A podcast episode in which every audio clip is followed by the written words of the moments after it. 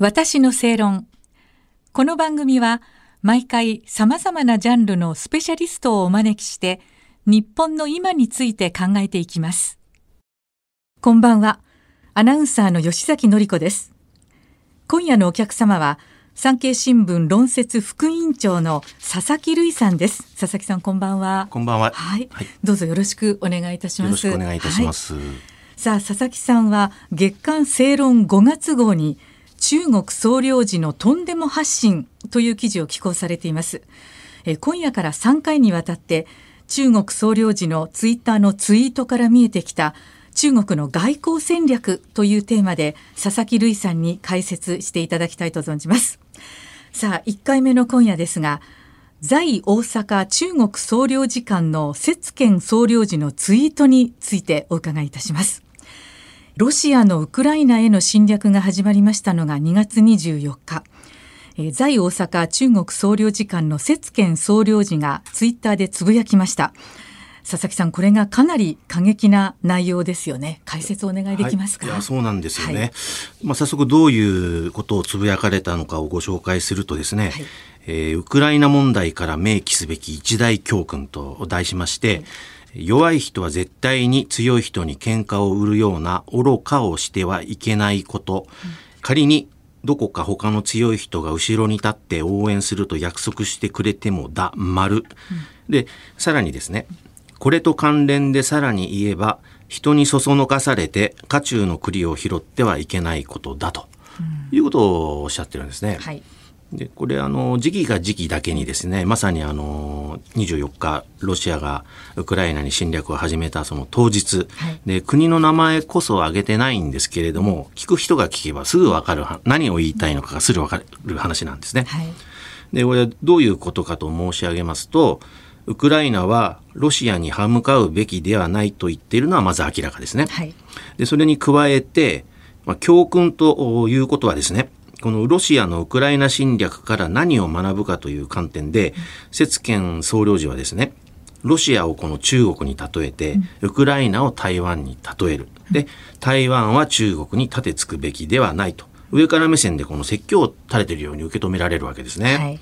で、さらにですね、人にそそのかされて家中の栗を拾ってはいけないことだと、うん、この返す刀で日本に対しても牽制するようなことを言ってるんです。じゃあなぜそれが日本なのかというとですね、渦中の栗を拾うのが決まって、まあ、第三者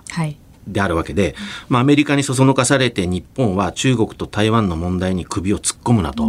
私はそういうふうに聞こえてならないんですね。そういう例え話だということですね。えー、ですから、節賢さんはあのこの下品なものの言い方の短い中にいろんなあのメッセージを込められてるっていう意味ではね、彼はあのしてやったりと思ってるのかもしれませんけれども、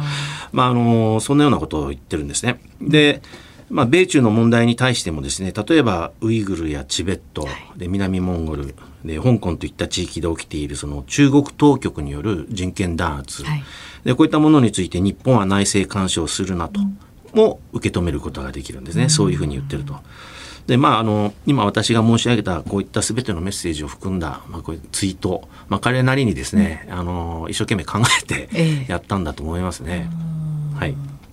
そもそもね、この在大阪中国総領事館の節賢総領事、はい。はい、この方はどういった立場の方なんですかね？そうですね。あの基本的に、はい、まあ、領事とか総領事というのは、まあえー、大使に比べて階級的なことを言うと、まあ、それほどでもない位置づけなんですけれども、うん、この在日本の中国の大阪総領事は、あの向こうの外交部のレベルでいうと大使級らしいんですね。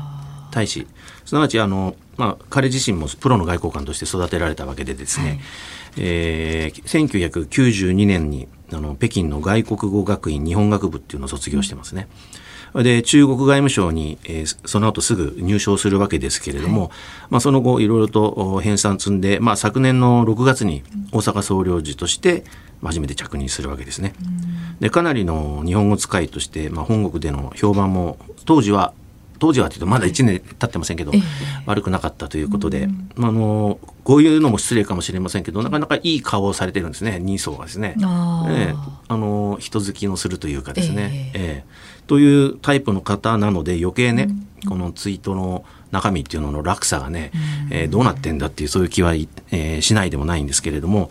まあ、2歳下に東京の中国大使館でですね。高玄友さんという大使の下にいらっしゃる方、はい、これはあの今楊宇さんっていうんですけども、うん、えー、その楊宇駐日臨時代理大使がおりまして節賢さんのライバルと、はい、えー、目されているということですね。えー、で2人で競い合うように、えーなんかえー、やっているというそういう状況です。相当過激なね内容だと思うんですけれども、えー、そうですね、こういう発言っていうのは、はいまあ、取り締まることっていうのはなかなかできないものなんですかね。そうですこの取り締まるっていうこの、まあ、言い方自体がですね、えー、あのどちらが中国か日本か分かんなくなるので、うん、なんですけど、えー、要はあの日本は言論の自由がかなり認められてますし、報道の自由も含めてですね、まあそういった中で、あの、しかも他の国の外交官ですね、はい、こういった人の発言を何とかするっていうことは、なかなかできませんよね。だからもし、あの、なんかできるのであるとするならば、その言葉、発言に対して批判したり、抗議したり、明らかな事実誤認があったら、はい、その外交レベルで訂正を要求したりっていうことはあるんだと思いますね。あとはもうどうしようもない時にはですね、えー、ペルソナ・ノン・グラータっていうので、あのー、外交とか領事に関するウィーン条約っていうのがありまして、そこであの追い出していいと追放していいというふうに書かれてますのでね、でその時にはあの出てどうぞ出てってくださいと、でその時にはあの接受国まあ、ここで言えば日本ですけれども日本政府はその理由をね明らかにする必要はないと定められているので、そこはねあのためらうことなく、まあえー、追い出してもいいんだと思いますけども多分同じような人がまた来るんじゃないですか。えー、はい、だからまあそういった取り締まるとかっていうよりも、そういうまあ外交上の手段を使えばいいのかなと思いますけど。ど。はい、で実はねこのツイートに関してなんですが、はい、えー、3月の11日に産経新聞政治部の杉本編集員が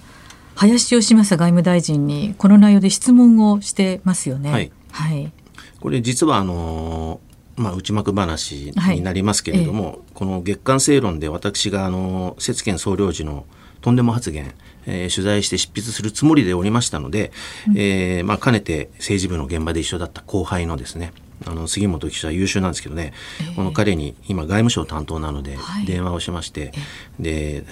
次の日が閣議後の記者会見だったので、それ逃すとまた週をまたいでしまう。で、私自身もちょっと締め切りもいろいろあったもんですから、あの、自分で出る、記者会見に出るのではなくて、彼にちょっと聞いてもらうような形でお願いして、まあ、聞いてもらったという次第であります。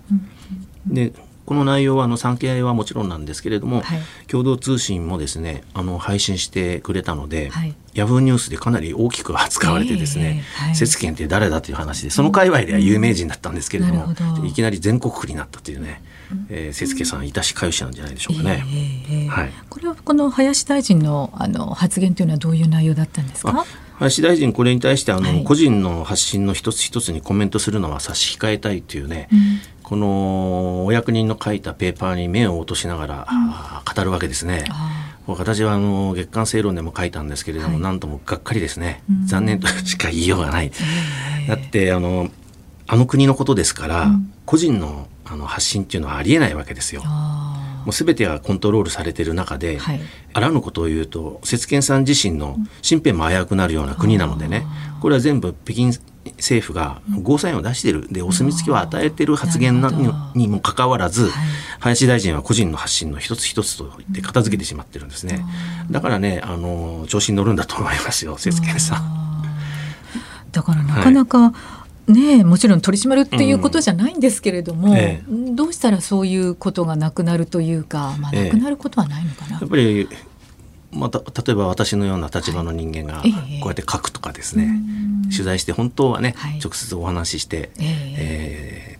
総領事にとってもこれは良くないことなんではないんでしょうかなんてことをね申し上げれば多少は人間ですから人間同士変わってくるかもしれませんけどね。響くかもしれないそうそうなんですよね。で彼自身もこの時あの2月の24日であのロシアがイケイケの時だったんで、はい、まさか今ロシアがこれだけ短期決戦失敗し、はい、そして国際社会で袋叩きに合ってるっていうのは想像つかなかったんでしょうね。えー、だから今振り返って多分あなんて浅はかな発言をしたんだろうと思っててくれたらありがたいんですけれども。なるほどね。はい、はいありがとうございました。えー、産経新聞論説副委員長の佐々木瑠衣さんにお話を伺いました。佐々木さん、次回もよろしくお願いいたします。はい、よろしくお願いいたします。ありがとうございました。私の正論。お相手は、アナウンサーの吉崎のり子でした。